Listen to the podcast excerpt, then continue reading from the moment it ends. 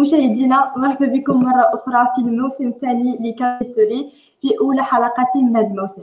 اللي كنصادفوا فيه الدكتورة معنا مريم الهيثمي مرحبا بك. كيف العادة؟ معنا من فريق Café History. أنا شكرا.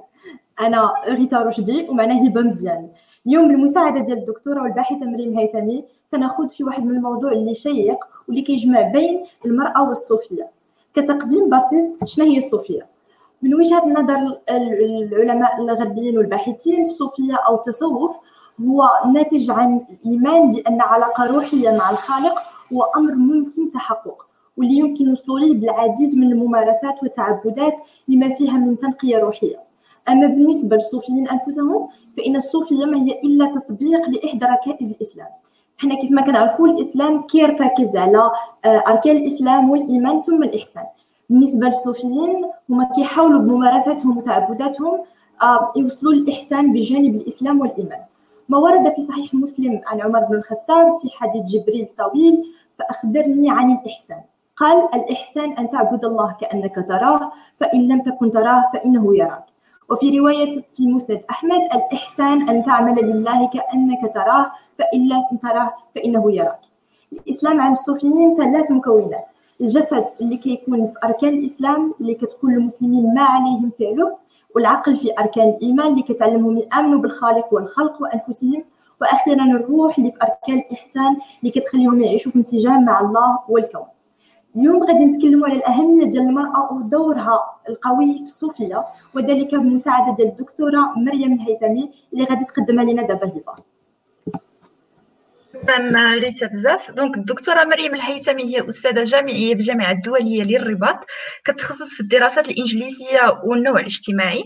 أه، حصلت على الدكتوراه ديالها من جامعتي سيدي محمد بن عبد الله في فاس و SUNY Bing- Binghamton في الولايات المتحدة الأمريكية. أبحاثها تتمحور حول النسوية الإسلامية في المغرب بعد 2003 والعمل الديني وكذلك الحركات الاجتماعية فوالا آه، كعامة. وشكرا. شكرا جزيلا على الاستضافة. سعيدة نكون معكم. شكرا بزاف دكتور هيثمي على الوجود ديالك معنا اليوم. شكرا هبة آه، على حضورك انت معايا اليوم. آه، أول حاجة نبداو بواحد الأرضية صغيرة اللي ممكن تخدم علينا هبة على المرأة والصوفية.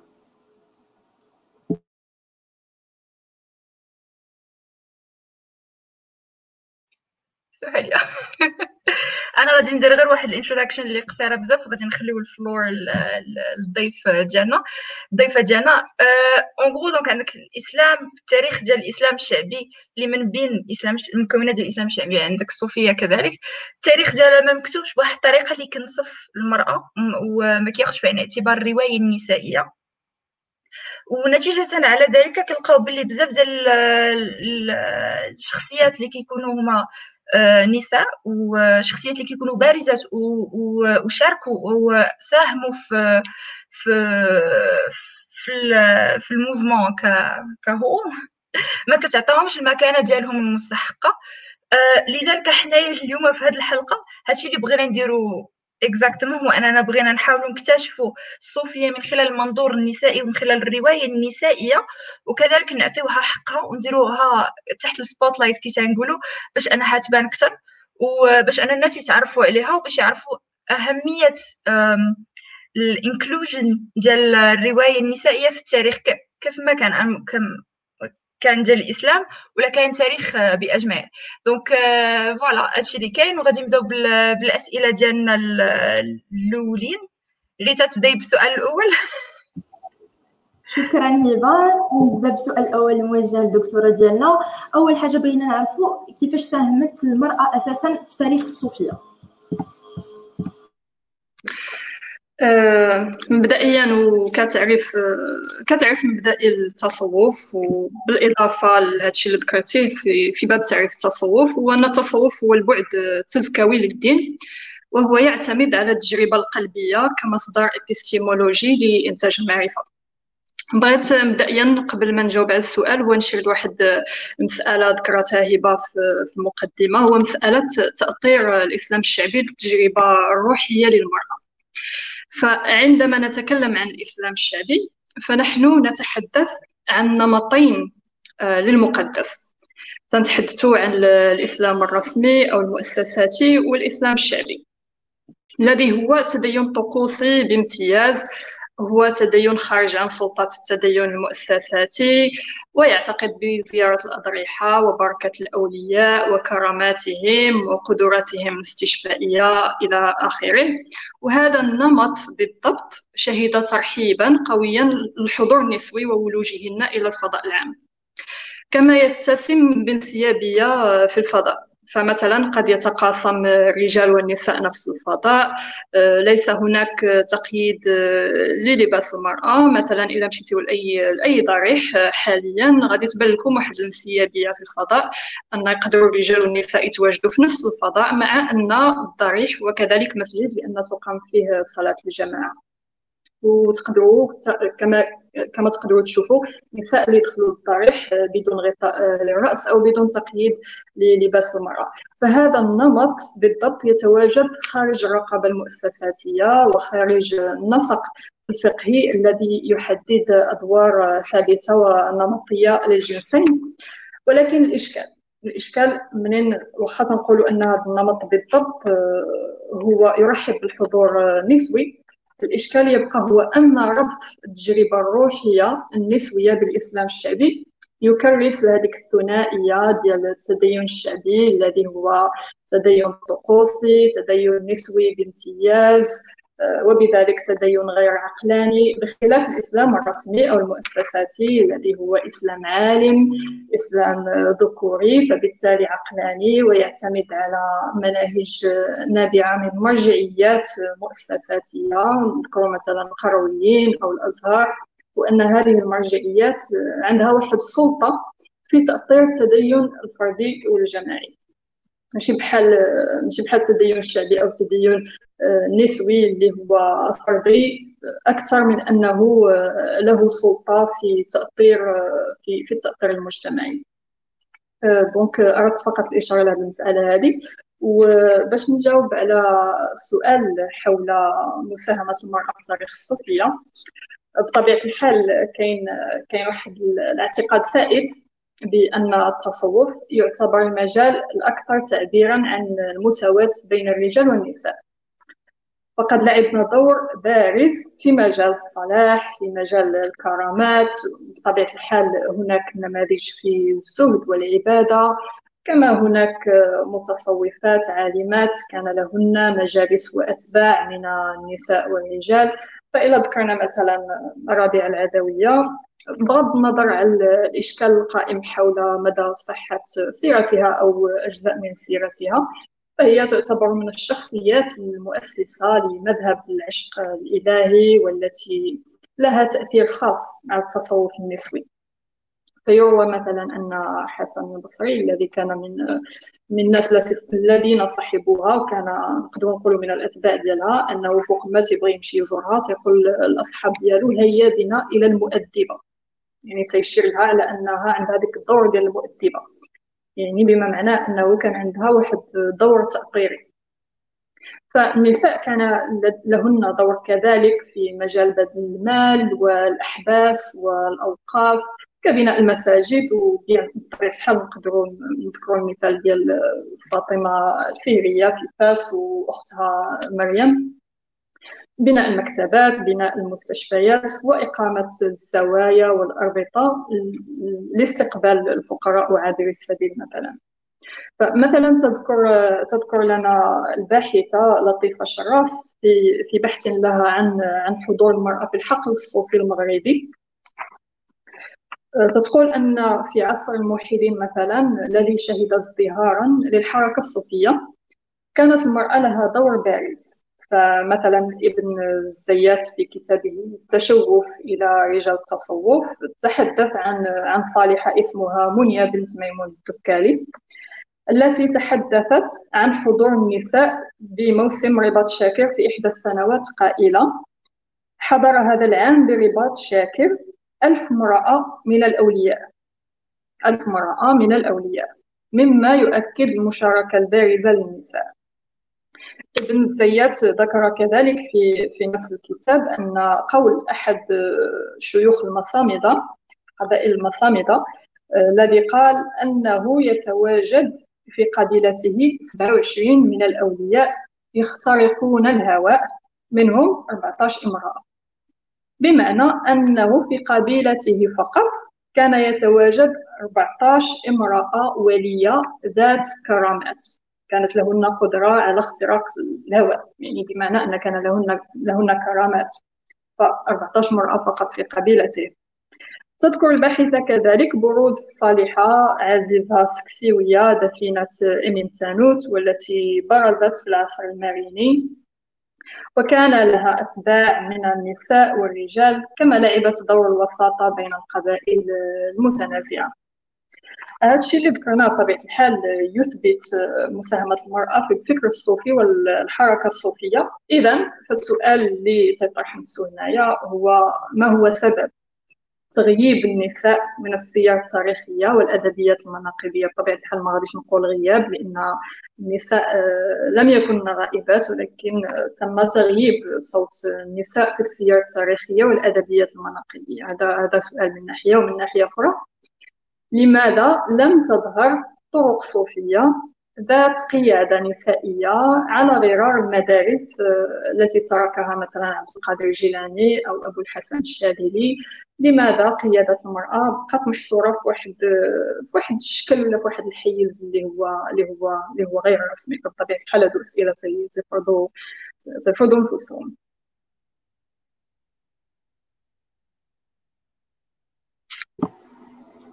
شكرا دكتورة آه، الهيثمي. آه، نمشيو مع هبه لثاني سؤال آه، من الأسئلة اللي, وجدناها الدكتورة الهيثمي. شكرا. السؤال الثاني هو كيف يمكن الاعتراف بدور المرأة في الصوفية؟ وكيف أن لهذا الاعتراف أن يغير نظرتنا لتاريخ ديال هذا المذهب ككل؟ شكرا.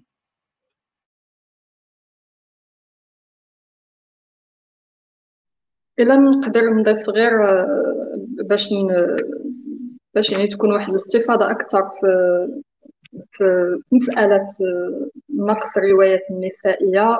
فقط لتتمه بعض الأفكار اللي اللي ذكرتها آه، في مسألة التغييب تغييب دور النساء في الأدبيات التاريخية من قبل من قبل ما نجاوب على على السؤال اللي عاد طرحتي آه،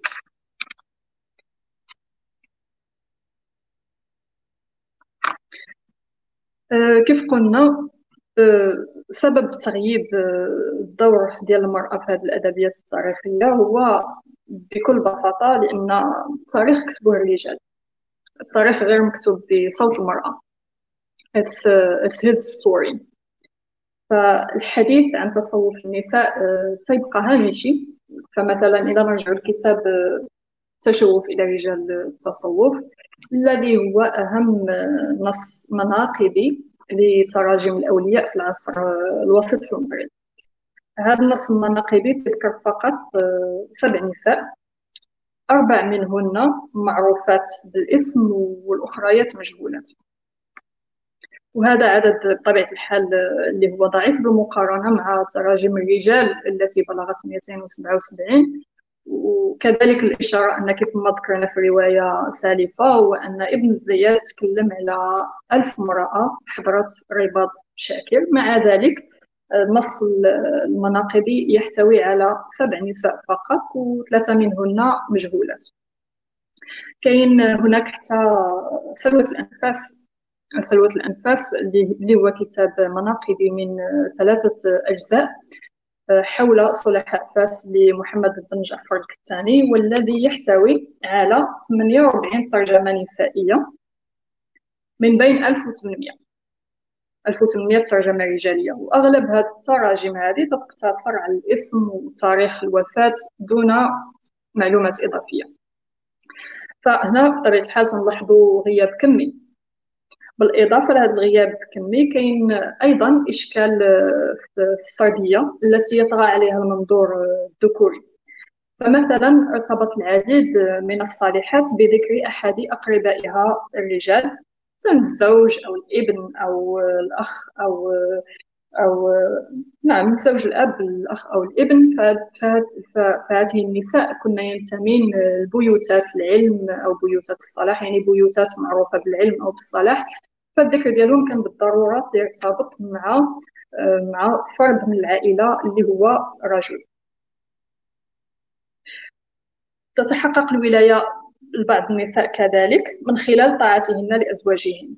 فمثلا الثاني تحدث عن صالحة من فاس اسمها فاطمة وكانت ذات كرامات وعندما سألها وعندما سئلت عن مقامها الصوفي وكرامتها أجابت أنها نالت ذلك بالقيام بحق الله فيما أمر به من حق الزوج.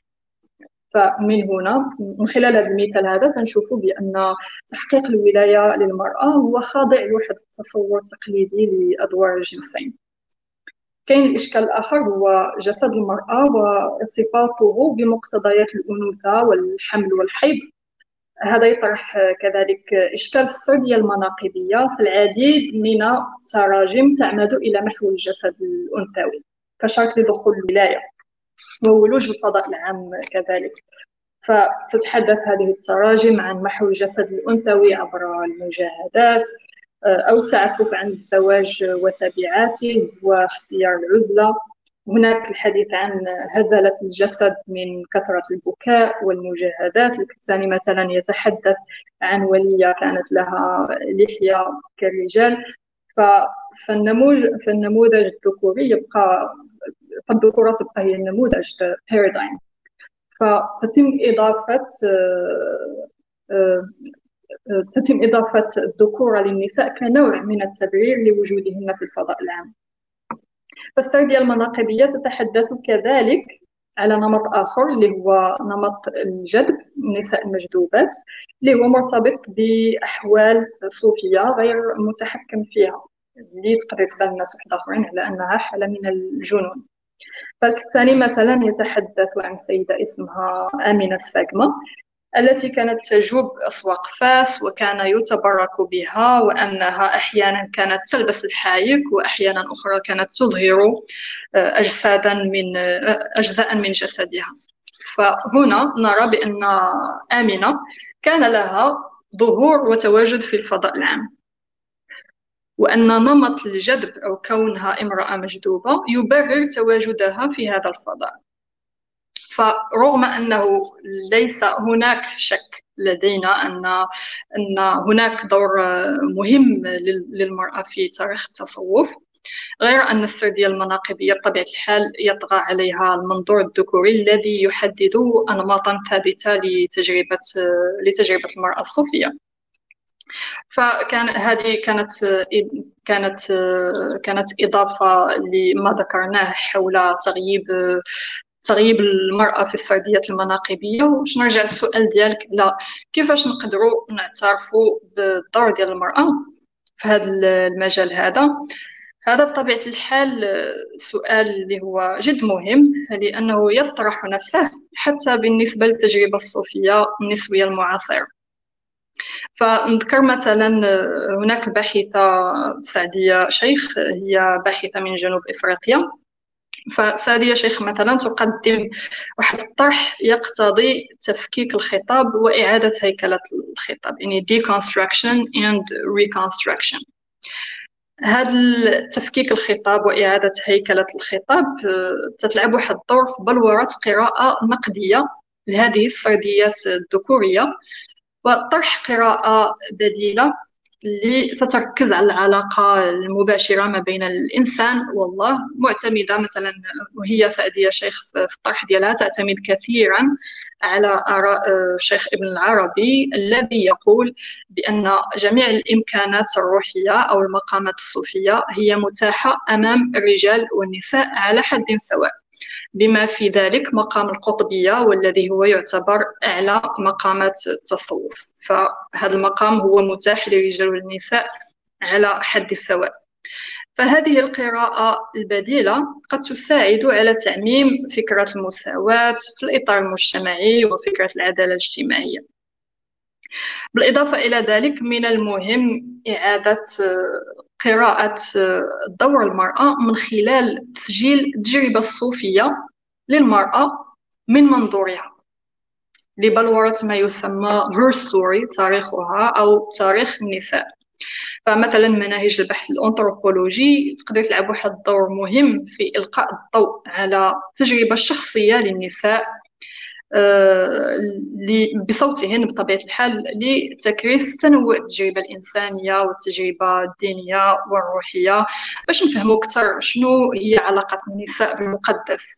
كيفاش يعرفوا علاقتهم بالمقدس؟ بصوتهم هما ماشي بصوت بصوت الرجل. شنو هما الأدبيات ديالهم واش تنتجو شي حاجة واش تنتجو فكر واش تنتجو المعرفة؟ واش تنتجو الأشعار؟ واش تنتجو الفن؟ واش تيتغناو بالأشعار؟ شنو هما الأدوار ديالهم في, في الطرق الصوفية والزوايا؟ وشنو هما الشعائر ديالهم؟ يعني البحث الأنثروبولوجي يقدر يساعدنا في أننا نرصدوا هاد هاد التنوع. ديال ديال التجربة الروحية بالنسبة للنساء. هناك بطبيعة الحال أيضا دور النسوية الإسلامية وال Islamic feminism كمشروع وكمنهج علمي تعتمد على نقد النسق التقليدي ويساهم في إنتاج فكر بديل. فالهدف من هذا كله هو أن ولا بد أن تتحول المرأة من موضوع الدراسة والبحث إلى أن تكون هي الباحثة ومنتجة الفكرة. يعني هذا هو باش باش نقدروا باش باش نقدروا نرجعوا هذاك الدور ديال المرأة خصنا خصنا نسمعوا التجربة ديالها بالصوت ديالها. فخاصها تكون هي الباحثة وتكون هي المنتجة الفكر وأنها تحدث بصوتها. ماشي تكون أنها هي موضوع الدراسة أو البحث.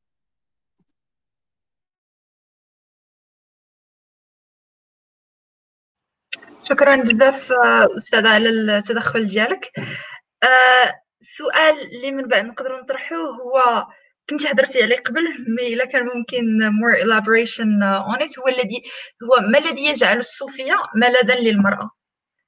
آه، إذا كان ممكن elaboration on that point. شكرا بزاف. طبيعة الحال. فما الذي يجعل التصوف آه، ملاذا للمرأة؟ آه، بطبيعة الحال التصوف هو يعتبر نمط نمط التدين يمكن المرأة من التحرر من التأويلات الدينية. بعض التأويلات الدينية التي تعطي شرعية دينية لدونية المرأة فتعتبرها مثلا ناقصة عقل ودين أو أن صورتها عورة واللائحة واللائحة تطول. فكما قلنا من قبل أن التصوف تعتبر نوعا ما مجال اللي تقدر تحقق فيه المساواة. علاش؟ لأن التصوف يعتبر تجربة فردية أن التصوف بالأساس هو تجربة فردية تعتمد على التواصل المباشر مع الله. ف فاش نقولوا نموذج ديال التواصل المباشر مع الله تنتكلموا على علاقة اللي هي تتجاوز هذيك الثنائية ديال الذكورة والأنوثة وتكرس الهيمنة النموذج الإنساني. فتنتكلموا عن النموذج الإنساني ما تنبقاوش نتكلموا من باب التراتبية تراتبية النوع الاجتماعي ديال أن الرجال متفوقين على النساء أو أو شيء من هذا القبيل. تنتكلموا على نموذج إنساني اللي هو تيتجاوز تيتجاوز هذه الثنائيات هذه كما جاء في الحديث كاين حديث تتكلم على هذه المسألة هذه تيقول أن الله لا ينظر إلى أجسامكم ولا إلى صوركم ولكن ينظر إلى قلوبكم. فكيف ما شرنا مثلا الفكرة ديال ابن العربي تكرس هذا النموذج الإنساني من خلال التساوي والمشاركة في جميع مراتب الولاية. ابن العربي تكلم كذلك على إجازة إمامة المرأة في الصلاة. فمثلا ذكر في الفتوحات المكية أن الأصل هو إجازة إمامة المرأة. فمن ادعى منع ذلك من غير دليل فلا يسمع له ولا نص للمانع في ذلك. فيعني من هذا الباب التصوف تعطي واحد المساحة لتأويل النصوص كما تقتضيه العدالة الاجتماعية. ولكن فلحد الآن فاش نتكلموا على هذا الشيء راح مازال تنتكلموا على واحد على واحد الوضع اللي اللي تيتميز بواحد النوع من المثالية. لأن الإشكال اللي تيتطرح هو أن عندما تبلور التصوف إلى إلى إلى طرق ومؤسسات بدأ تياخذ واحد طابع اللي هو مؤسساتي والذي يقتضي التراتبية في الأدوار. فالمرأة مثلا حتى إذا تكلمنا على الطرق الصوفية حاليا يعني المرأة لا تتقلد نفس الأدوار القيادية. مثلا المرأة لا يمكنها أن تكون شيخة على الأقل بشكل رسمي تنتكلم على على شكل رسمي لأن هناك نساء اللواتي يقمن بدور المشيخة ولكن بشكل بشكل غير رسمي. ويكفي أن أن الإنسان يقوم ببحث ميداني باش يتلاقى بنساء اللي هن عندهم دور قيادي آه، تعتبروا شيخات بالنسبة للأتباع ديالهم وعندهم أتباع من النساء والرجال تتبركوا بهم وتنظروا لهم بواحد وتعطيهم واحد النوع من السلطة. ولكن تيبقى هذا في الحيز غير رسمي إذا سلطة المرأة تبقى تبركية. أما سلطة الرجل فهي سلطة تأطيرية سلطة تأويلية سلطة تأويلية. تنتكلموا على gendered expressions of authority. يعني أن السلطة تراتبية. واخا أن ممكن في بعض الأحيان المرأة تقلد هذاك المركز ديال المشيخة ولا ولا مراكز قيادية أخرى ولكن ولكن تتبقى تتبقى من باب التبرك ماشي من باب التأطير أو من باب السلطة التأويلية. إلا تكلمنا حتى حتى من باب التأطير لنا مثلا كاين طرق صوفية اللي اللي اللي عندهم أدوار قيادية للنساء. مثلا تتلقى في التراتبيه تتلقى مثلا الشيخ تتلقى مثلا المقدم. المقدم هو اللي تيأثر الرجال وتتلقى المقدمة اللي تتقوم بتأثير النساء. يعني عندها دور تأثيري ولكن تتبقى الدور هذا الدور التأثيري هذا تيبقى تابع للتأثير ديال الرجل المقدم والتأثير ديال ديال الرجل الشيخ. يعني هذيك التراتبية وهذيك gendered expression ديال السلطة الدينية آه، حاضرة. سواء تكلمنا على التاريخ ولا تكلمنا على على على الدينامية المعاصرة في في الطرق الصوفية. فمسألة المشيخة بطبيعة الحال هي أساسا خاضعة لمسألة الإمامة التي هي فقهيا لا تجوز للنساء فهو ف فدور المشيخة يقاس عليه دور الإمامة وفقهيا لا يجوز للمرأة ذلك. هناك أيضا مسألة تقسيم الفضاء. تحت مسمى عدم الاختلاط بين الجنسين فمثلا الطرق الصوفية بطبعها بطبعها المؤسساتي. عندها فضاءات خاصة للرجال وعندها فضاءات خاصة للنساء لا تسمح بالاختلاط في معظم الأحيان آه، خصوصا في مجالس الذكر والحضرات هناك أيضا مسألة مبايعة المرأة للشيخ آه، المرأة تتبايع الشيخ أو تأخذ العهد آه، عن الشيخ بشكل مغاير. مثلا الرجل يصافح الشيخ مباشرة ولكن المرأة مثلا تقدر تقدر تشرب ماء الذي باركه الشيخ. وهذاك هو وهذيك هي المعاهدة بيناتهم. وبطبيعة الحال تحت مسمى أن لا يجوز للرجل أن أن يصافح المرأة فيعني التصوف بشكل المؤسسة المؤسساتي حتى هو حتى هو ولا عنده هذاك هذاك هذاك الطابع التقليدي الذي الذي يحدد أدوار الرجال والنساء.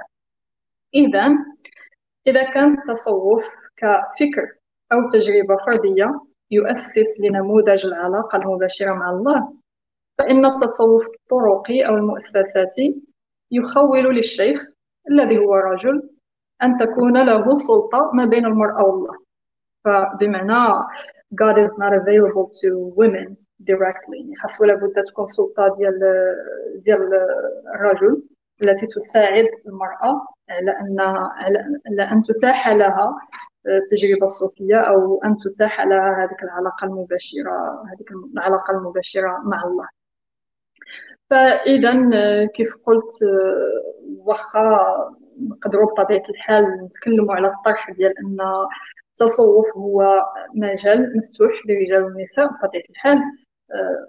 ولكن فاش نتكلموا على الجانب المؤسساتي تولي هذيك الفكرة ديال ديال التصوف على أنه مجال مفتوح تتبقى في إطار واحد الوضعية مثالية نوعا ما. ما عدا إلى الناس غادي يختاروا أو النساء غادي يختاروا واحد النمط صوفي اللي هو فردي خارج على المؤسسة. ديك الساعات تنتكلموا على واحد الدينامية أخرى ولكن في الاطار المؤسساتي الاطار المؤسساتي تيخضع التراتبيه المبنيه على على الاختلاف ما بين الرجال والنساء. آه شكرا دكتورة الهيثمي. آه بغيت حاجة اللي نسولها من خلال التدخل ديالك ديال الأحداث هو واش آه كنشوفوا أن الصوفية من جميع المذاهب الأخرى ديال الإسلام فيها واحد النوع من الحرية باش نخرجوا على ما هو مؤسساتي شوية.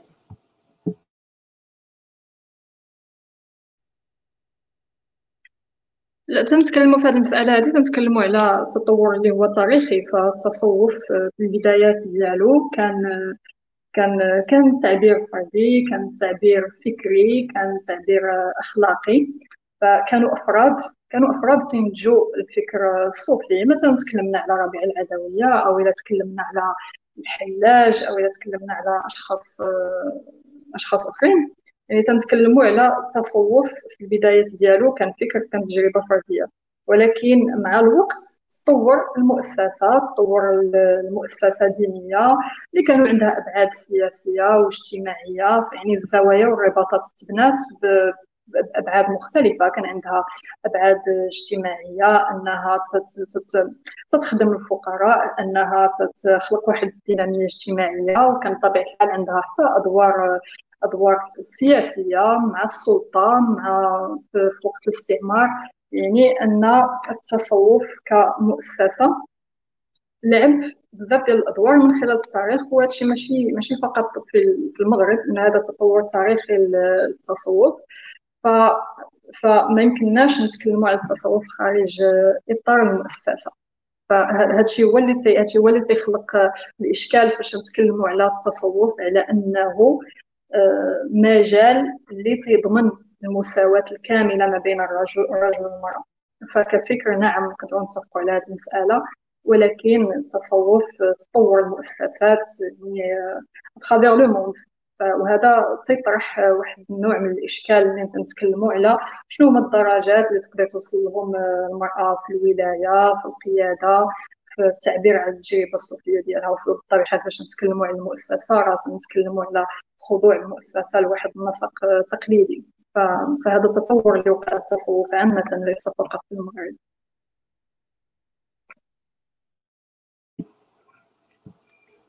شكرا دكتورة الهيثمي. آخر سؤال عندنا وكان على الشخصيات النسائية في تاريخ الصوفية وكيف ساهمنا في كتابة هذا التاريخ وهو شيء اللي اللي تكلمنا عليه من قبل. إلى عندك أي إضافة على بعض الشخصيات أخرى آه، اللي ممكن نهايلايتيوها دابا قبل ما نمروا الاسئله المشاهدين.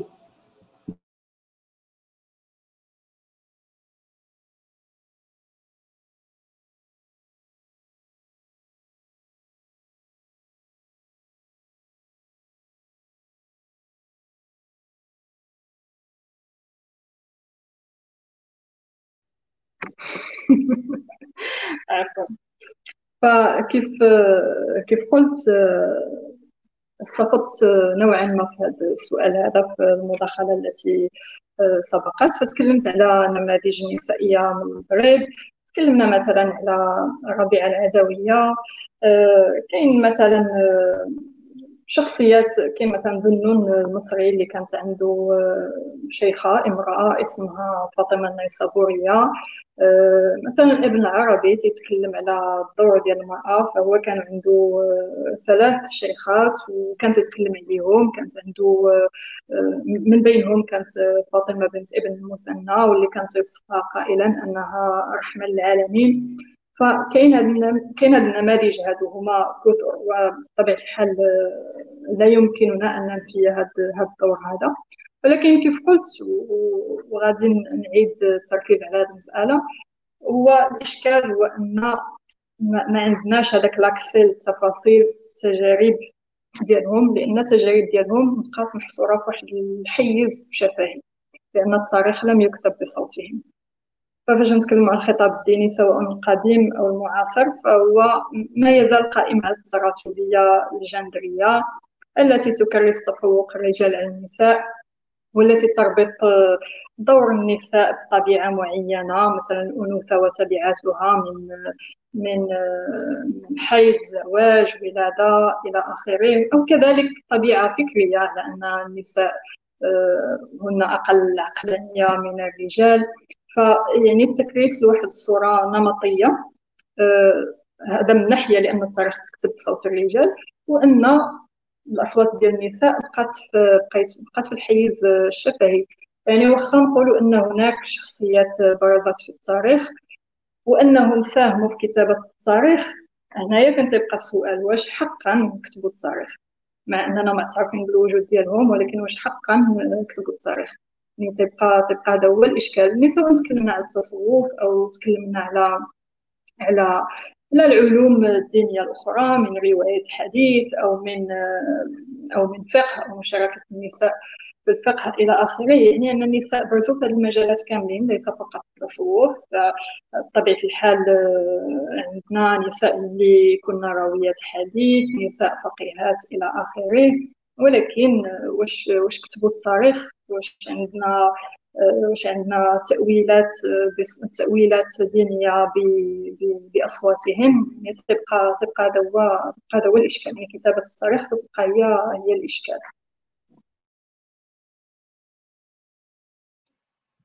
شكرا بزاف أستاذ على الأجوبة ديالك. من les commentaires اللي عندنا في ال live عندنا واحد commentaire من عند مهدي أمدول.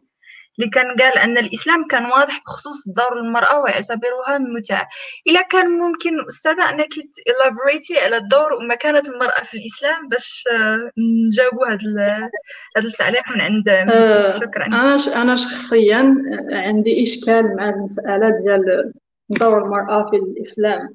يعني على على أي إسلام نتكلم؟ واش واش نتكلموا على آه، نتكلموا على على تأويلات تأويلات النصوص الدينية واش تنتكلموا على التمثل الاجتماعي للدين يعني خصوصا أن ما تمكنناش نفرقوا ما بين ما هو ديني وما هو اجتماعي فهذه مسألة تنتفقوا عليها.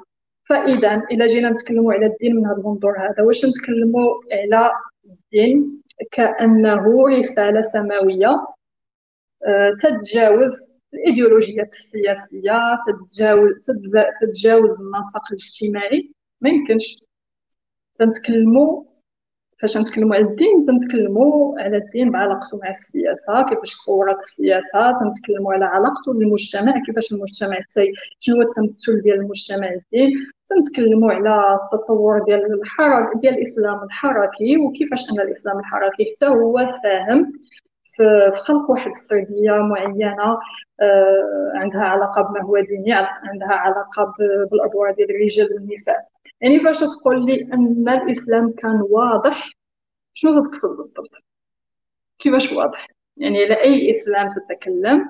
واش تتكلم واش تتكلم على تأويل فقهي؟ واش تتكلم على آه، تأويل إسلاموي؟ واش تتكلم على الدور ديال الدولة في خلق واحد في خلق واحد l'identité religieuse اللي اللي تت اللي تتحدد الخطاب الديني فعلاش نتكلموا بالضبط فاش نقولوا ان الاسلام حدد حدد الدور ديال المراه فانا تنتكلموا على تطورات اجتماعيه أكثر من ما هي سماويه لأن ما هو سماوي خضع للتاويل خضع للتاويل الاجتماعي والسياسي وبما انه خضع للتاويل السياسي والاجتماعي اللي هو بطبيعه الحال يغلب عليه الطابع الذكوري.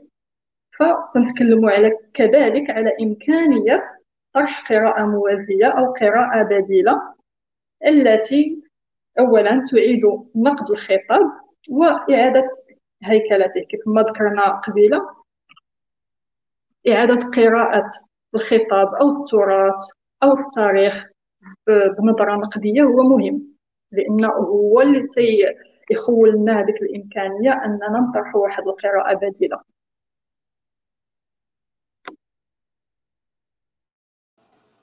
شكرا على الجواب ديالك دكتورة هيثمي. ننتقل لبعض الأسئلة اللي جاتنا قبل من ما نبداو ال live من بعض المشاهدين. أول حاجة عندي واحد السؤال اللي ماشي على دور المرأة في الصوفيه ولكن على الصوفيه en général السؤال هو كالتالي أه، كيف يوجد هناك اختلاف بين الصوفيه في المذهب السني والصوفيه في المذهب الشيعي وش بجوج كيآمنوا بأهل السنة والجماعة.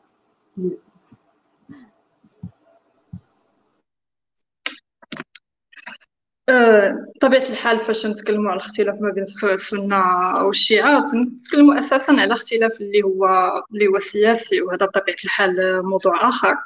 بالنسبة بالنسبة للتصوف ك ك ك tradition spirituelle أو كما قلنا كنموذج الذي يكرس واحد العلاقه واحد العلاقه شخصيه ما بين ما بين الانسان والله وليس حكر على على السنة ليس حكر على المذهب السني فهو نمط تدين اللي يقدر يتوجد في في المذهب الشيعي كما يقدر يتوجد إلى تكلمنا إلى حيدنا هذاك الليبل ديال التصوف وتكلمنا على التجربة الروحية. كتجربة فردية اللي تتكرس لهذاك النموذج الإنساني اللي تيعطي واحد الأولوية لعلاقة الفرد مع الله. فهذا نمط اللي ممكن نوجدوه بزاف ديال لي وهذا النمط هذا عنده علاقة حتى بالتغيرات في المجتمع. فكيف ما نقدروا نتكلموا على الاختلاف ما بين المذهب السني وما بين المذهب الشيعي وكيفاش تينظروا تعيشوا التجربة الروحية أو التجربة الصوفية. حتى في حتى في قلب المذهب السني كيفاش هذيك هذيك هذاك النمط ديال التدين الصوفي كيفاش كيفاش كيفاش الشخص تيختار أنه يأثر في حياته. واش غادي يختاروا في إطار مؤسساتي اللي هو مذهب السنة اللي هو مثلا التدين آه، اللي حددته الدولة والذي يجعل التصوف مكون مهم لما يسمى آه، الإسلام المغربي. أو نقدروا نتكلموا كذلك على أنماط فردية اللي يقدر يختارهم الإنسان خارج نقدروا نقولوا خارج تماما على هذاك الليبل ديال التصوف. وهذا وهذا كذلك عنده علاقة بكيفاش كيفاش أنماط التدين آه، تتشهد واحد التحول. فمثلا إلى جينا نشوفوا راه كاين واحد التحول في كيف في التمثل ديال التصوف أو التجربة الروحية. فتقدر مثلا تلقى الناس اللي تيقولوا لك أنا عندي واحد النزعة روحية وأنا غير متدين ولكن عندي واحد النزعه روحية. بمعنى أن تنعطي واحد الأولوية للنمو الروحي ديالي خارج المؤسسة. فيعني فاش تنقولوا التصوف آه، وعلاقته بالمذهب السني التصوف وليس حكر عن المذهب السني ولكن هو هو كيفاش نقولوا جانب تزكوي أو جانب آه، أو نموذج النمو الروحي اللي غادي نقدروا نلقاوه في المذهب الشيعي وغادي نلقاوه في في مذاهب أخرى وفي des traditions واحد آخرين. بطبيعه الحال تيتاخذ أشكال مختلفة بطبيعه الحال تيتاخذ تيتاخذ تيتاخذ طقوس وشعائر اللي هي اللي هي مختلفة. بطبيعه الحال عنده واحد ال généalogie عنده واحد سلسلة تراتبيه لأن لأن هذيك فاش نتكلموا على التجربة الروحية كعلم راه مثلا الشيخ أو القائد تياخذها من شيخ قبل منه من شيوخ قبل منه. فهذيك الجينيولوجي تتكون موجودة في المذهب السني وموجودة في المذهب الشيعي في مذاهب أخرى وفي ثقافات أخرى. ان التجربة الروحية راه تتكون حتى هي تابعة لواحد certain genealogy certain spiritual genealogy. فهي ليست حكر عن المذهب السني. هي تقدر تاخذ أشكال مختلفة ممكن نتفقوا على هذه المسألة هذه ولكن هي ليست حكر عن المذهب السني. شكرا دكتورة الهيثمي ممكن هبة نمروا الاسئله ديال ديال المشاهدين. شكرا غيزة آه نقدروا نبداو بالسؤال الأول ديال أيمن حجيرت اللي تيقول أن نعلم أنه كان للزوايا بالمغرب خصوصا أدوار سياسية. هل كان للنساء الصوفيات حضور في هذه الأدوار السياسية اللي تكلم عليها اللي عندها علاقة بالزوايا؟ بطبيعة الحال يعني قلنا أن التصوف منين تبلور الزوايا والرباطات ولا عنده أدوار اجتماعية ولا عنده أدوار سياسية. بطبيعة الحال أن النساء كان عندهم في هاد كان عندهم دور كان عندهم دور في هاد في هاد الدينامية الاجتماعية والسياسية اللي اللي لعبتها اللي لعبتها الطرق الصوفية والرباطات عبر التاريخ سواء من ناحية ديال من ناحية ديال المشاركة في المشاركة في يعني في مثلا المشاركة في فك النزاع ما بين القبائل أو المشاركة في الخطابات السياسية أو فتح الرباطات ك ك يعني مكان للخدمة. فيعني بطبيعة الحال أن النساء كان عندهم هذه الأدوار هذو ولكن اجان تيبقى نفس السؤال اللي مطروح والإشكال الأساسي اللي تنظن والفكرة الأساسية في هذا النقاش هذا هو إعادة كتابة كيفاش نقدروا نعيدوا كتابة هذا التاريخ هذا اللي بطبيعة الحال المرأة كانت حاضرة فيه. فبطبيعة الحال المرأة شاركت في هذا في, في الأبعاد الاجتماعية والسياسية ديال الطرق الصوفية. ليس فقط كتابعات لرجال اللي كانوا عندهم قيادة في هذه الطرق كذلك هن كانت لديهم أدوار قيادية في هذا المجال. هذا كانوا كانوا تيدخلوا بشكل مباشر في, هذه الدينامية هذه في فك النزاعات في النقاشات السياسية إلى آخره. ولكن تبقى بطبيعة الحال القلة ديال هذه السرديات اللي عندهم علاقة بالدور ديال المرأة في هذه المجالات هادو وكيفاش نقدروا نعاودوا نقراو هذا التاريخ هذا من منظور نسائي. شكرا دكتورة الهيثمي. أه للسؤال أه تالي من من طرف أم الماء. واش النسبية الإسلامية ممكن نعتبرها إصلاح يخص مكانة المرأة في الإسلام؟ واش دوره كيزيد يكرس المكانة اللي عطاها وشنو كيميز النسبية في الإسلام على النسبية بشكل عام؟ بطبيعة الحال هذا سؤال مهم لأن عنده علاقة مباشرة بالمسألة ديال إعادة قراءة أدوار النساء وإعادة قراءة التاريخ اللي متعلق بأدوار النساء. فالنسوية الإسلامية بطبيعة الحال هي هي مشروع إصلاحي مشروع إصلاحي بالأساس لأنها تعتمد على مناهج علمية تعيد نقد تنقد التراث وتعيد هيكلة هذا التراث بما تقتضيه العدالة الاجتماعية وبواحد الشكل اللي تيعيد قراءة أدوار المرأة آه، بواحد الشكل اللي تيتناسب مع مبادئ المساواة ومبادئ العدالة الاجتماعية. فبطبيعة الحال النسوية الإنسان النسوية الإسلامية تتلعب هذا الدور وهي تختلف على الأنماط النسوية الأخرى. اللي تقدر تكون إقصائية للدين لأن بطبيعة الحال الدين والنسوية بعض المرات يتشافوا على أنهم they're mutually exclusive يعني ما نقدروش النسوية ما تقدرش تكون إسلامية. فهذا معتقد سائد وهذا معتقد اللي كرسات اللي كرساتو بعض بعض الأنماط ديال النسوية اللي تتشوف أن آه، الدين بطبيعته هو منهج إقصائي. هو منهج إقصائي للمرأة هو منهج آه، الذي همش المرأة هو منهج الذي الذي أعطى الأولوية للرجل الذي يدعو إلى تفوق الرجل على المرأة. فالدين بطبيعته إقصائي. فعلاش حنايا غادي نعاودو نقراو واحد النسق اللي هو بطبيعته إقصائي؟ ف... فإذا غادي نتعسفوا عليه إلا عطيناه واحد القراءة اللي اللي هي تتحمل مبادئ المساواة والعدالة الاجتماعية. وهذا هو المشروع الذي تحمله النسوية الإسلامية لأنها تعتقد بعدالة الإسلام تعتقد بمبدأ العدالة الاجتماعية ومبدأ آه، المساواة آه، في في, في إطار الإسلام. وتتخذ مناهج علمية لإعادة قراءة التراث وقراءة تأويلات النصوص من منظور نسوي وتعطي صوت للنساء في هذا المجال. يعني لهذه المسألة ديال فين هو الصوت ديال المرأة. يعني حتى في حتى في إطار تأويل النصوص سواء القرآن أو أو النصوص الموازية فين هو الصوت ديال المرأة. ف فهذا من بين الأهداف ديال النسوية الإسلامية هو إبراز صوت المرأة في هذا المجال والتعبير على التجربة التجربة ديال المرأة من من منطلق صوت من منطلق صوت المرأة.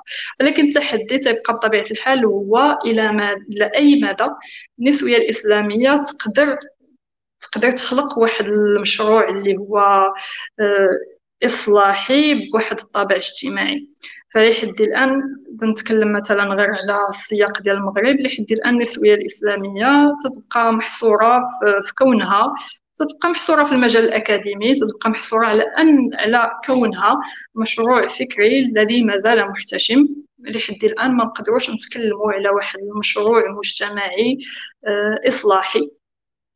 لأن جوستومون تنتكلموا على الدور ديال المؤسسة في خلق واحد الخطاب اللي تتهيمن عليه النظرة الذكورية فكيفاش تقدر النسوية الإسلامية كمشروع إصلاحي تعايش مع الهيمنة الذكورية الخطاب الإسلامي تبقى تبقى هذا تحدي بطبيعة الحال والإشارة فقط أن بطبيعة الحال فاش نتحدثوا على النسوية الإسلامية راه تنتحدثوا على على على مشاريع متعددة. نقدروا مثلا نتكلموا على الدور ديال اللي لعبته النساء في, في إطار الإسلام الحركي حتى الإسلام الحركي حمل واحد المشروع نسوي اللي غلب عليه واحد الطابع ديال ديال ديال مناقشة أدوار ديال المرأة في إطار الدين.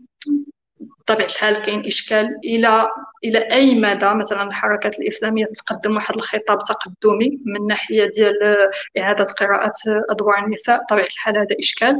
فنقدروا نتكلموا مثلا على على مشاريع اللي خلقتها الدولة لخلق مجال السلطة الدينية.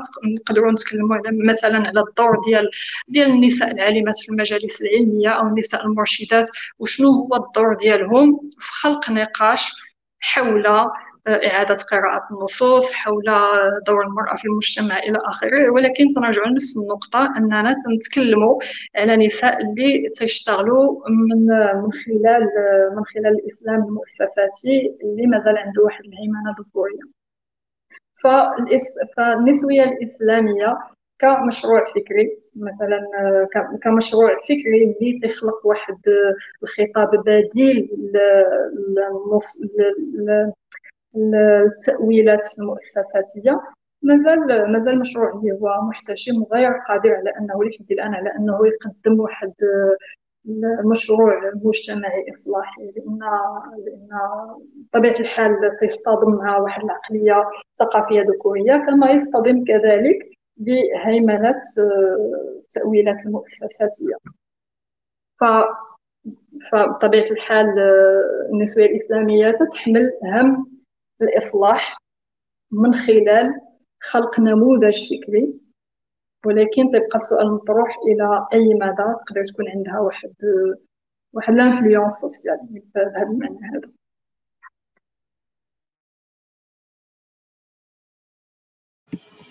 شكرا دكتورة الهيثمي. ممكن نمر للسؤال التالي سؤال من مريم كيقول مفهوم التصوف ديما كنسمعو بلي بدعه وخصوصا الطقوس المتعارف عليها. في رأيك شنو اللي خلى التصوف تخاد عليه هذه الفكرة؟ وكيفاش نخليو التصوف أسلوب حياة رغم أنه كيعبر على الحياة الروحية للإسلام إلا أنه متناقض في بعض النقاط كاعتماد المرأة في المجالس الصوفية؟ تقدر تعاود السؤال عفاك كتقول مفهوم التصوف ديما كنسمعوا بانه كنسمعوا عليه بأنه بدعة. متعارف عليها. في رأيك شنو اللي خلى التصوف الفكرة كيفاش نخليو التصوف آه، مجرد الحياة كيعبر عن الحياة الروحيه للإسلام؟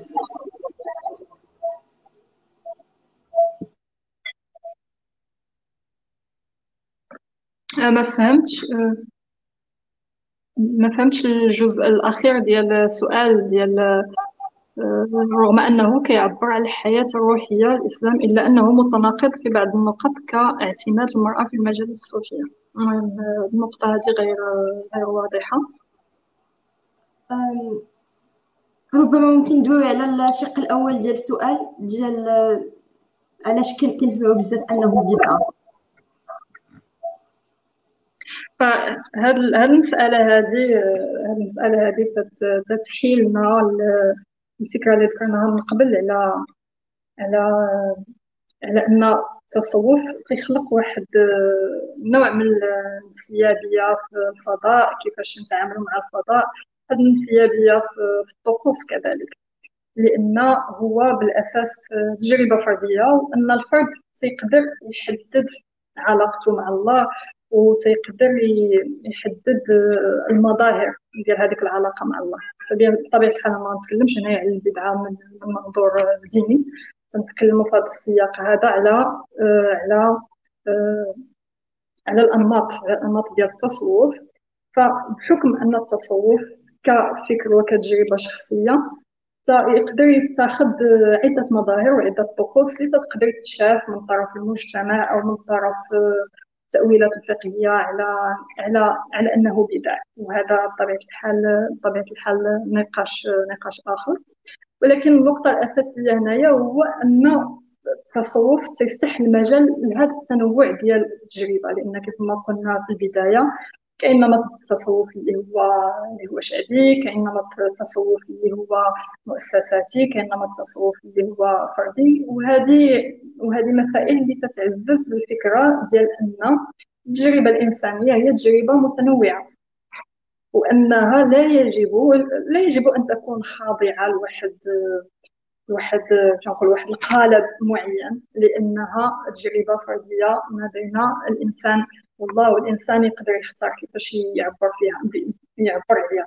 فكاين أناس اللي يقدروا يعبروا عليها في واحد الإطار فقهي في إطار المؤسسة وكاين أناس اللي يقدروا يعبروا عليها في إطار الزيارة ديال الضريح في إطار الإيمان بكرامه الوالي وأن الوالي يقدر يحقق لهم واحد الاستجابة لأمورهم الدينية والدنيوية.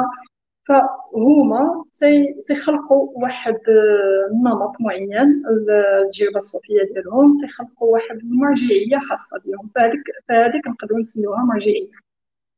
مرجعية اللي بطبيعه الحال خارجة على النسق الفقهي والمؤسساتي الذي ينظر إليها على أنه بدعة ولكن هي تتبقى جزء أو مكون من واحد نسيج نسيج صوفي اللي هو اللي هو متنوع. وهذا تيحيلنا على النقطة الثانية من السؤال ديال أن كيفاش ممكن الإنسان يعيش التصوف كتجربة في الحياة ديالو. فبطبيعة الحال هذه مسألة متاحة هذه مسألة متاحة لأن إذا قلنا بلي التصوف هو هو تجربة فردية ما بين ما بين الإنسان والله فالإنسان غادي يختار كيفاش ينتغري هذاك المكون هذاك في حياته. ويختار التمثل ديالو لهذاك النمط هذا كيف ما قلنا قبيلة الحالة الحالة الدينية أو أو أنماط التدين. تتشهد واحد التنوع كبير. بطبيعة الحال التنوع هذا راه بدأ نقدروا نقولوا 10 سنين أو 20 سنة الأخيرة بحكم العولمة بحكم الثورة التكنولوجية اللي خلات الناس يخرجوا على السلطة. السلطه الدينيه اللي مثلا موجودة في الثقافة ديالهم أو المرجعيات اللي موجودة في الثقافة ديالهم ويقدروا يختاروا أنماط تدين آه، أو تجارب روحية أخرى اللي يقدروا يتخذوها كمرجعيات لهم. فهاد التحولات هادو خلاو الناس أنهم يتجاوزوا المؤسسة نوعا ما ويختاروا أنماط آه، اللي يختاروا أنماط اللي تتعبر على هذيك التجربة الفردية ديالهم. اذا هي تجربة متاحة. بطبيعه الحال تبقى أن الإنسان تختار النمط اللي اللي اللي تيناسبو في بلوره هذيك التجربة الفردية ما بين الله ما بينه وبين الله. فهي متاحة. تيبقى تبقى النقطة غير واش هذه التجربة هذه هي في إطار فردي أو في إطار مؤسساتي أو في أي إطار. يعني الإطار هو اللي تيحدد الدينامية ديال هذه التجربة ديال التجربة هذه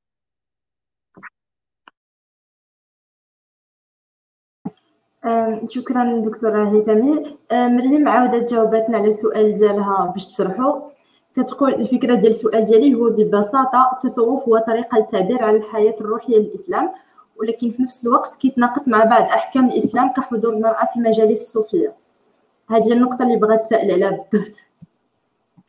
أه بطبيعة الحال هذا سؤال مهم يعني سؤال يعني مرتبط بجوهر الطرح ديال هذا ديال هذا اللقاء هذا هو واش غادي نقولوا أن هناك تناقض في التصوف؟ آه، هنايا تنتكلموا على النمط الصوفي اللي تيختاروا الفرد. إلا كان التصوف كتجربة فردية فالفرد تيختار المرجعيات اللي تتناسب هذيك التجربة الفردية ديالو.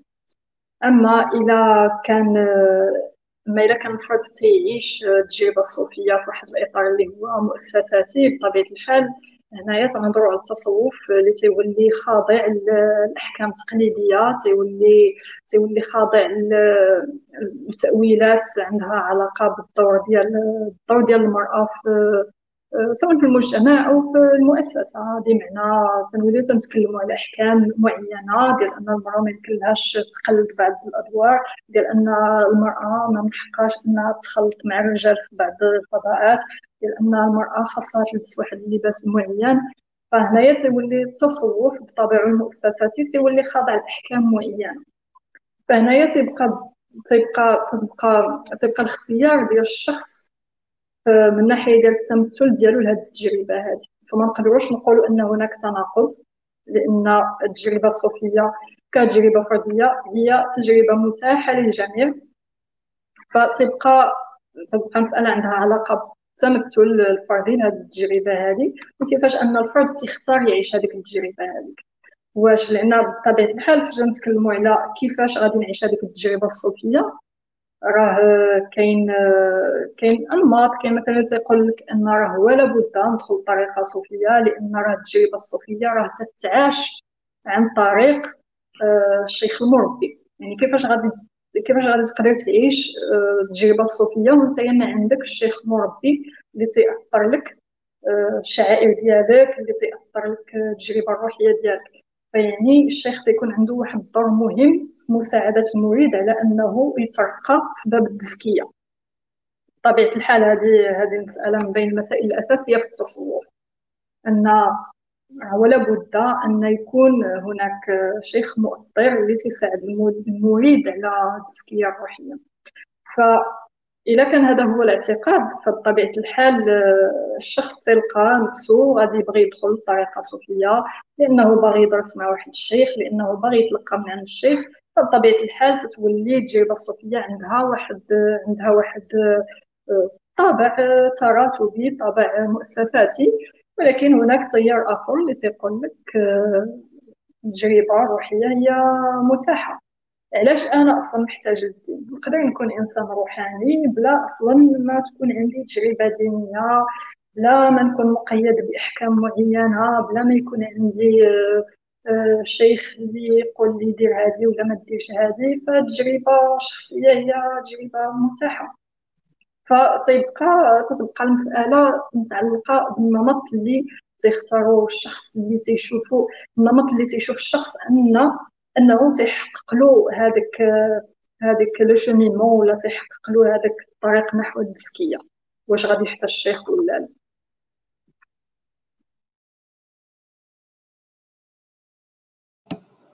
شكرا دكتورة. أه، نتجه لسؤال تالي. هبة إذا تبدلتي تقرأي سؤال تالي.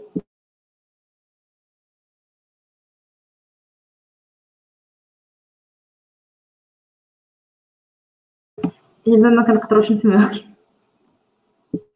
اكشلي آه، عندنا جوج الأسئلة اللي اللي بحال بحال عندنا الأول هو ديال شنو الدور اللي ممكن يتعطى التصوف في محاربة التطرف الإسلامي؟ والثاني هو ما الذي يمكن للصوفية أن تفعله في زمن العنف والكراهية اللذان آه، يسيطران على المشهدين العربي الإسلامي والعالمي اليوم. من عند أيوب وعبد الرحمن.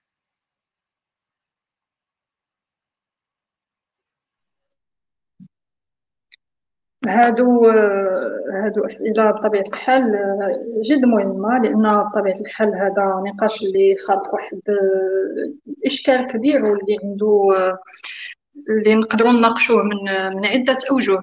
فمثلا إلى تكلمنا على تكلمنا على الخطاب الديني الرسمي تكلمنا مثلا على الخطاب الديني الرسمي في المغرب. آه، الخطاب الديني الرسمي في المغرب تاخذ آه، التصوف كمكون أساسي للتدين المغربي بهدف تكريس مبادئ ديال التسامح وتكريس مبادئ الإسلام الوسطي. مثلا شفنا من بعد الأحداث الإرهابية اللي وقعت في 2003 في المغرب.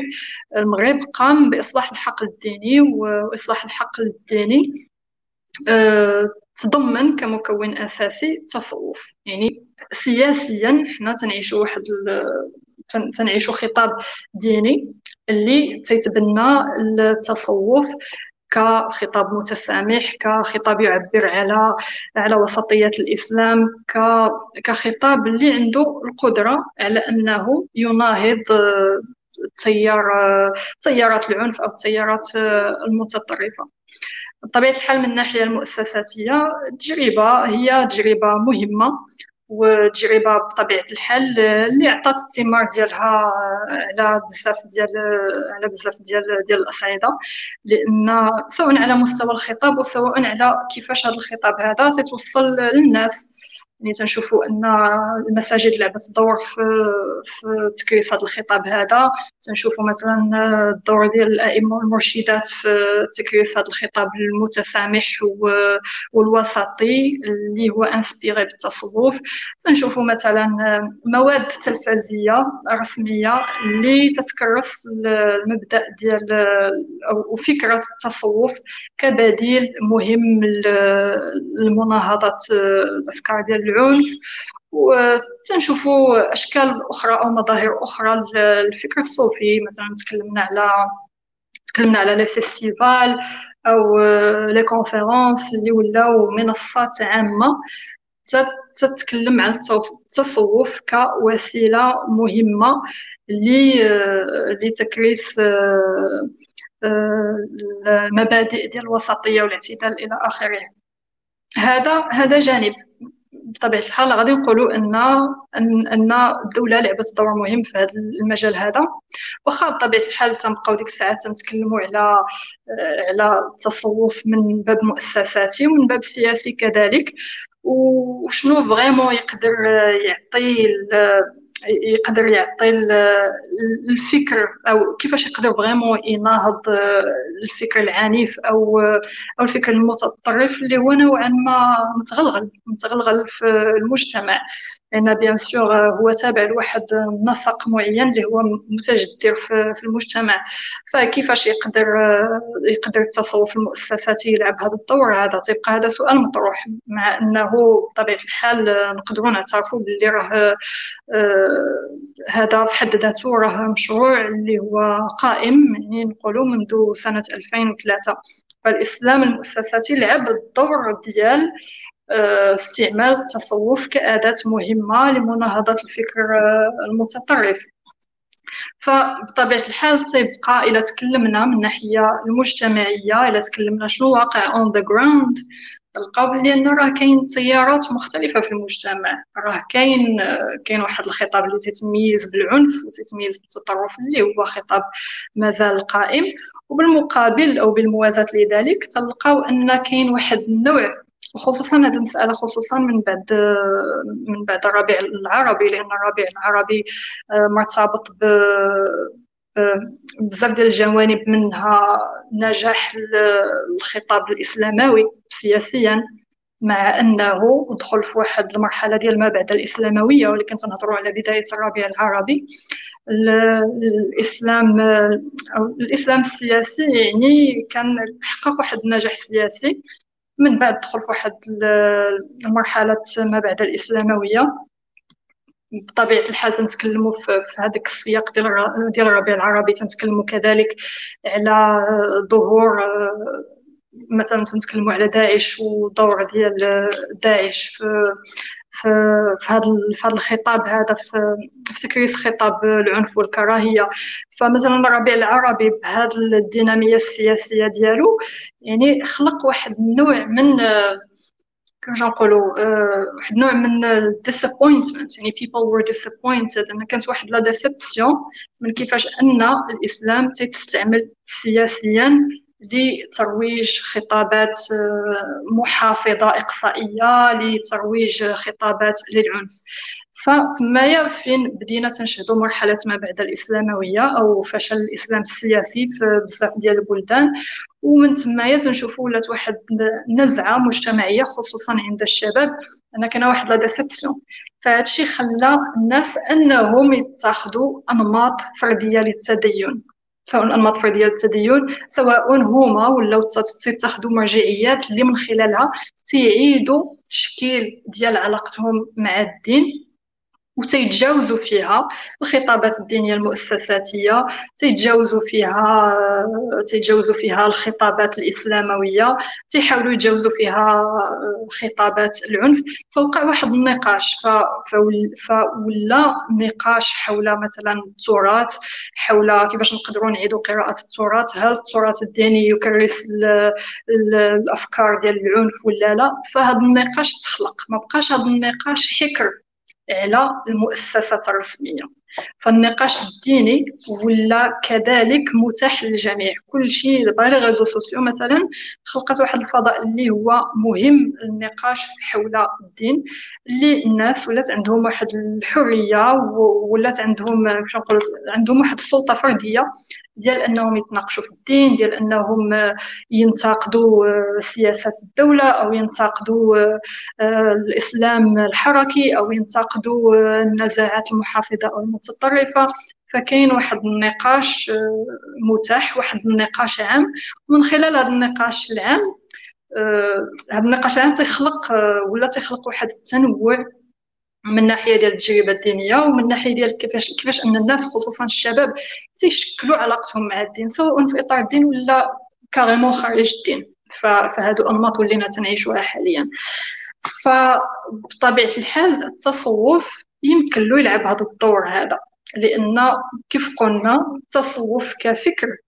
هو تصوف تيحمل مبادئ ديال ديال التسامح لأنه هو فكر اللي تيركز في اللي تيركز على العلاقة مع الله والفرد. ماشي هو فكر اللي اللي تيبلور أحكام ماشي هو فكر اللي اللي اللي تيخلق واحد نموذج مجتمعي صارم. فبطبيعة الحال أن التصوف عنده عنده عنده هذا ال potentiel هذا. ولكن آه، في نفس الوقت آه، فاش تيولي الشق المؤسساتي تيأثر بهذه التجربة هذه تما فين نقدروا نتناقشوا ونطرحوا السؤال ديال لأي مدى يقدر التصوف. كوسيلة سياسية يساهم في مناهضة العنف هذا من ناحية ومن ناحية أخرى واخا هو إشكال يطرح ولكن تتبقى أن حتى المؤسسات الصوفية تتلعب واحد الدور آه، مهم لأن حتى تكلمنا على المؤسسات آه، الصوفية اللي عندها واحد الثقل الاجتماعي والثقل السياسي سواء من طريق القادرية البوتشيشية أو طريقة تيجانية. مثلا هادو الطرق الصوفية اللي عندهم واحد الثقل اجتماعي وسياسي وأنهم ساهموا مع الدولة في هذاك المشروع ديال ديال بلورة واحد الفكر الصوفي مناهض للعنف. فالطرق الصوفية لعبت واحد الدور كبير في هذا المجال هذا خصوصا أن الطرق الصوفية عندها هذيك القدرة اموبيليزي لي جون تقدر تقدر كيف نقولوا يكونوا عندها أتباع. عندها قدرة ديال إنها تستقطب. نعم قدرة استقطاب أن الطرق الصوفية عندها قدرة استقطاب وهي قدرة مهمة.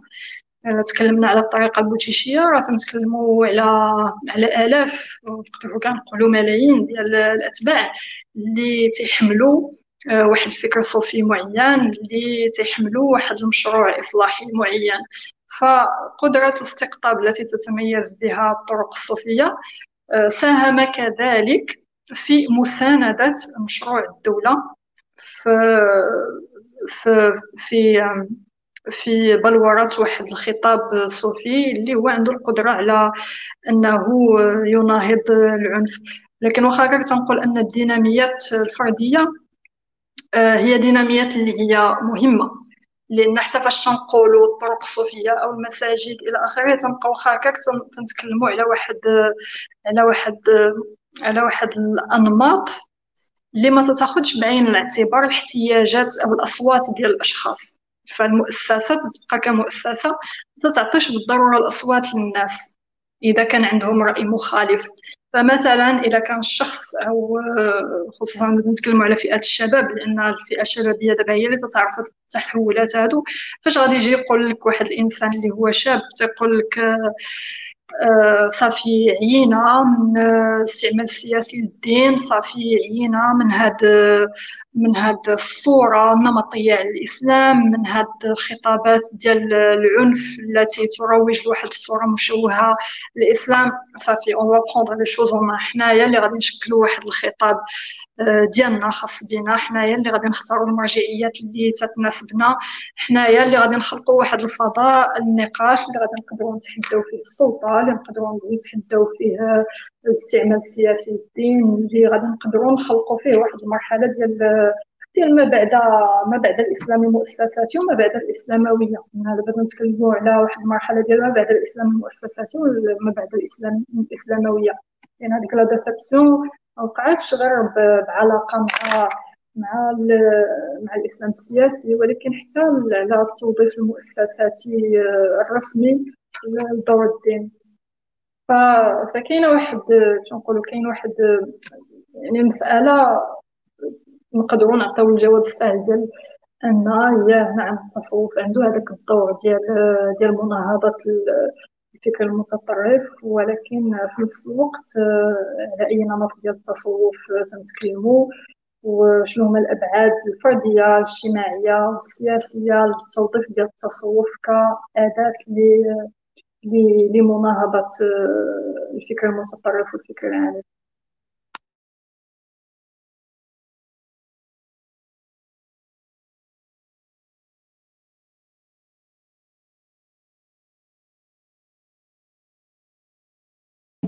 آه، نمرر للسؤال التالي بغينا نعرفوا من سؤال ديال أيمن هل تأثر الصوفيون والصوفيات بفلسفات قديمة أو معاصرة أخرى لهم؟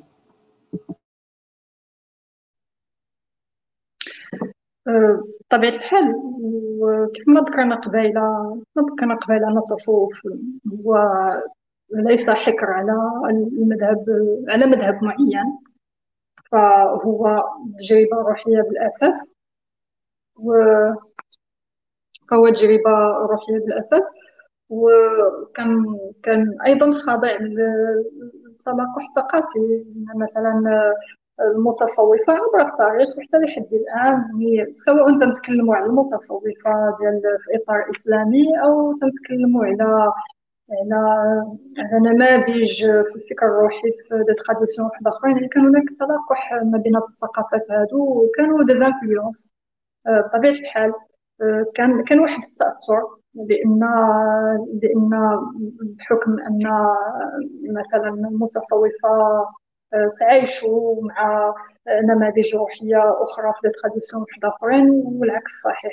donc وقع واحد التلاقح ما بين هاد الثقافات وما بين هاد ال traditions اللي اللي خلى ان التصوف أو أو نماذج ديال ديال التعبير الروحي تتكون تتكون تتكون متشابهه ما بيناتها وتيكون وتيكون يعني واحد واحد النوع من التاثر وهذه المساله هذه بطبيعه الحال هادشي كان هادشي هادشي تنتكلموا تاريخيا وتنتكلموا حتى حاليا يمكن رجعنا للنقطه ديال ديال النمط الحالي اللي تيتكلم على الروحانية خارج التدين إلى تكلمنا حتى على تحول في التدين والنزوع إلى واحد التدين فردي. نقدروا مثلا نتكلموا حتى على لي موفمون ديال أو أو التيارات الروحيه أو ما يسمى ب New Age movement وكيفاش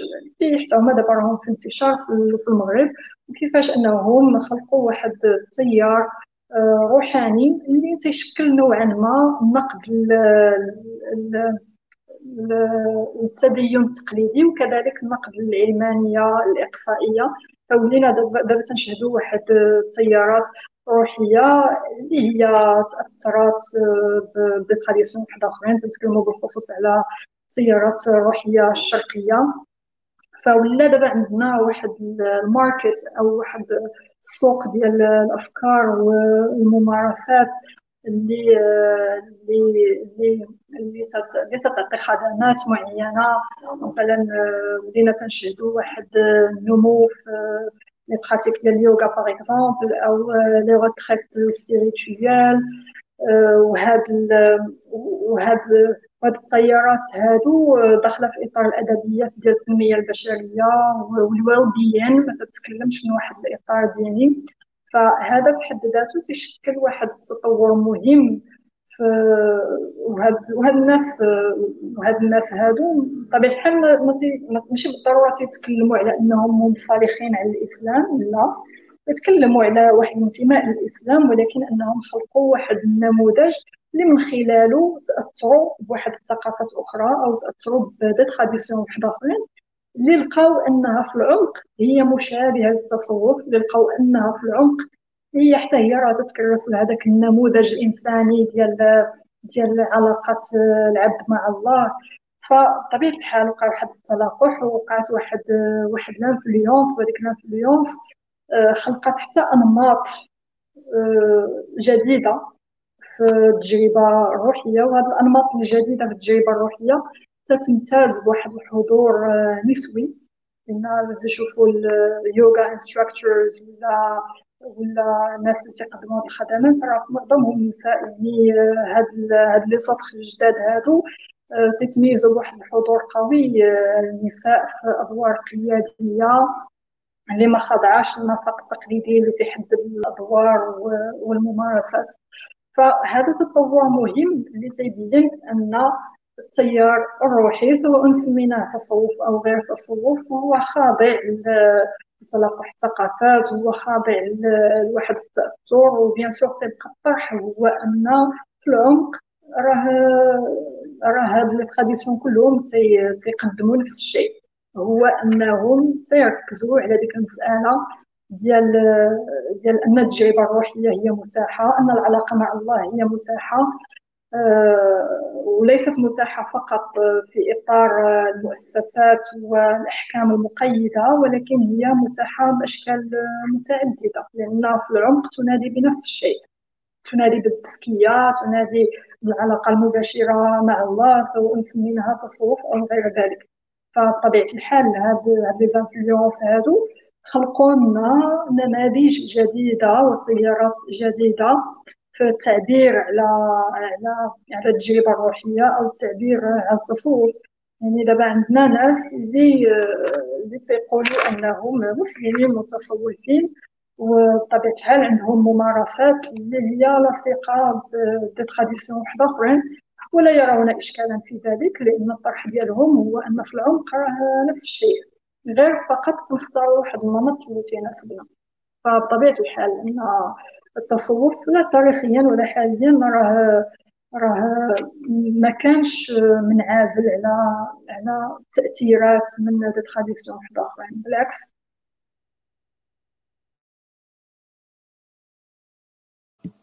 شكرا دكتورة الهيثمي أه هبة إلا تفضلتي السؤال الأخير من المشاهدين. شكرا بزاف آه غادي نبداو بال... عندنا جوج الأسئلة غادي نجمعهم في دقة واحدة آه الأولى هي لماذا نرى أكثر المهتمين بالتصوف هم النساء الغربيات والسؤال الثاني هو هل هناك أبحاث جامعية حول مكانة المرأة في التصوف؟ وهل هناك مشروع تحقيق المخطوطات المتواجدة والتي نستطيع من خلال دراستها إعادة استقراء تاريخ الصوفية؟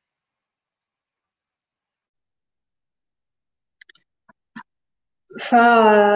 فالملاحظة الملاحظة هي بطبيعة الحال في محلها. هو أن كاين كاين واحد الاهتمام من طرف النساء الغربيات بالفكر الصوفي. بطبيعة الحال هذا راجع راجع الأسباب اللي راجع الأسباب اللي, اللي ذكرناها.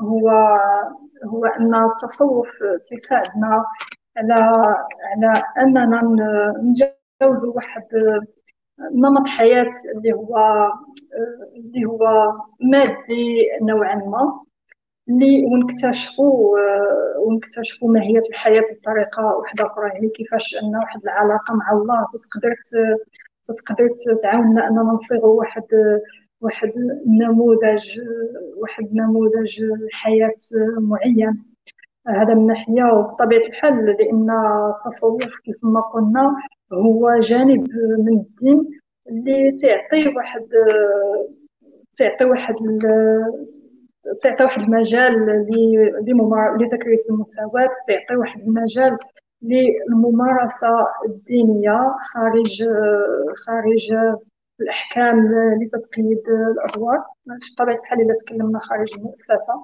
فمن بين المسائل اللي تثير اللي تقدر تثير المرأة الغربية اللي تثير هذا الاهتمام ديالها المجال المجال ديال التصوف هو أنها تعطي واحد واحد واحد لا ديمونسيون ولا واحد الجانب من, من الدين اللي تيتجاوز الفكرة ديال أن الدين هو فقط أحكام هو فقط واحد النمط ثابت ديال أن المرأة الغربية اذا تحولت للإسلام راه عندها واحد النمط ثابت اللي خاصها تخضع له. لا لأن فاش نتكلموا عن التجربة الدينية راه تنتكلموا حتى على التنوع الثقافي.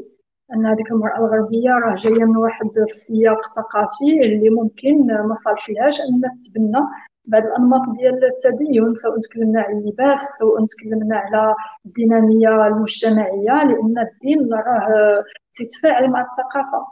وأن كاين بعض الأحكام تتبلور انطلاقا من الأعراف الثقافية. فما يمكنناش نقيدو مثلا واحد المرأة جاية من ثقافة مختلفة نقيدوها بواحد الأحكام معينة. بطبيعة الحال هادشي تيجبد النقاش ديال ولكن الأحكام الدينية راها أحكام صالحة لكل زمان ومكان. المسألة عندها علاقة بالتأويل مرجعو المسألة ديال طريقة المسألة ديال الهيستوريسيتي ولا المسألة ديال التاريخانية. وعلاقتها بالتأويل وعلاقتها بالمعطى الاجتماعي. منين تنتكلموا على التجربة الدينية؟ يعني المعطى الاجتماعي تيلعب دور مهم في التجربة الدينية. فالتصوف تيعطي هذيك المساحة ديال المساحة ديال المرونة.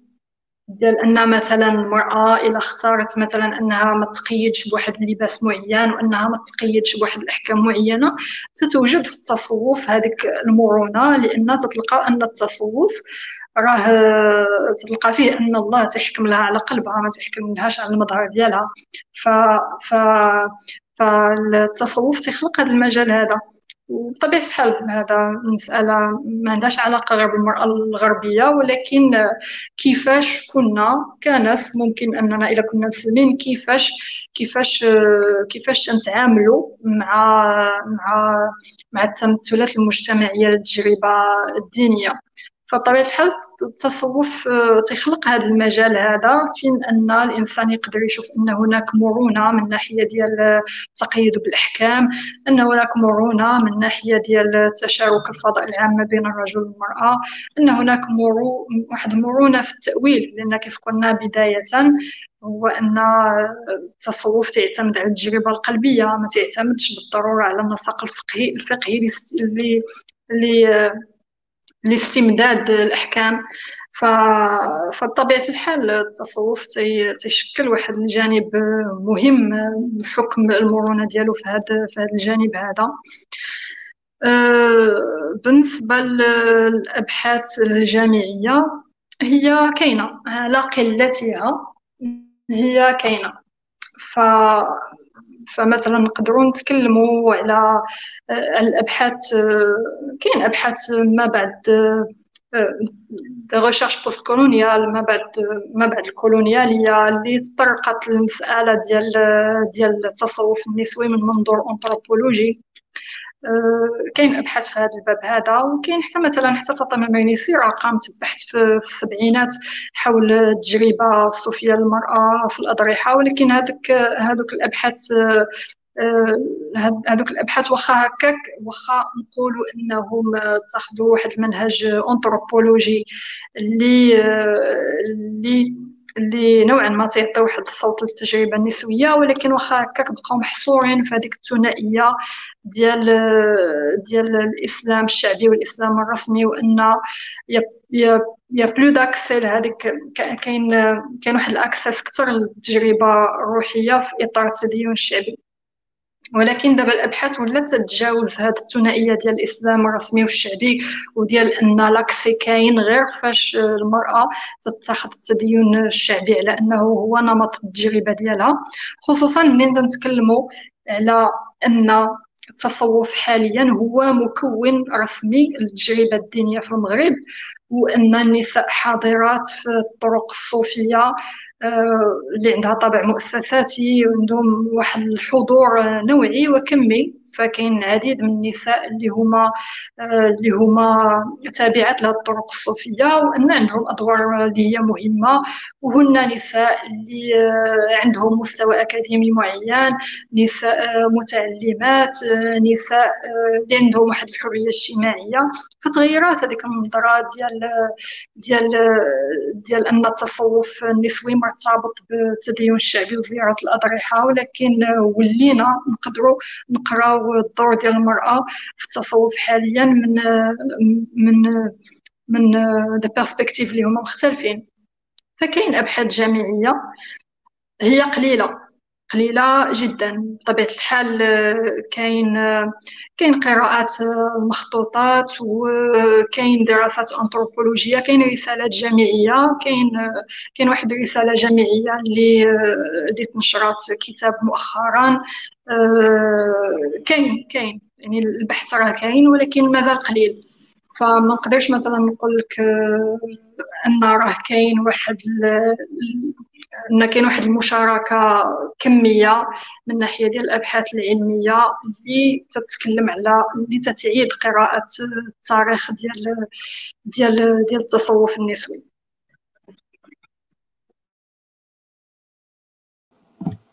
شكرا جزيلا لك دكتورة آه، مريم الهيثمي على وجودك معنا. آه، تقريبا ما يقارب ساعة ونصف ديال آه، تقريبا ساعة ونصف ديال الحديث اللي دوزنا اليوم. كنشكرك على جميع على طول الوقت اللي شاركتي معنا وعلى الإجابة على جميع الأسئلة ديال المتابعين. خلاصة ممكن نقولوا أن الحديث ديالنا اليوم خلانا نشوفوا دور المرأة في الإسلام عامة وفي الصوفية خاصة بواحد المنظور تاريخي ومنظور معمق اللي قدمتيه لنا مقارنة مع الأفكار الشفوية المتناقلة بين الناس حاليا عن عدم وجود دور للمرأة في الإسلام أو أن ليس لها كرامة في الإسلام وأن دورها كان نقصي تاريخيا واللي ربما يمكن لنا نرجحوا الانتشار ديالها بسبب آه، ما ذكرناه سابقا عن قلة الروايات التاريخية النسائية. وعدم إيصال هذه المعلومات مثلا للناس في في الدراسات ديالهم في التاريخ اللي كيتقرا لنا أه، ولهذا كنشكرك جزيلا لوجودك معنا اليوم اللي شرح هذا الشيء كامل اللي كنتمنى أنه يكون غير بعض بعض الأفكار عند الناس. أه، كنشكر هبه كان أي كلمة أخيرة دكتورة هيثمي أه، يمكن تضيفيها أردت فقط أن أشكركم على الدعوة. سعيد جد... سعدت كثيرا بالمشاركة معكم. شكرا شعور متبادل جدا. كنشكر جميع الناس اللي تبعوا معنا الحلقة اليوم. ونضرب لكم ميعادا في الحلقة القادمة في الأسبوع المجيد شكرا.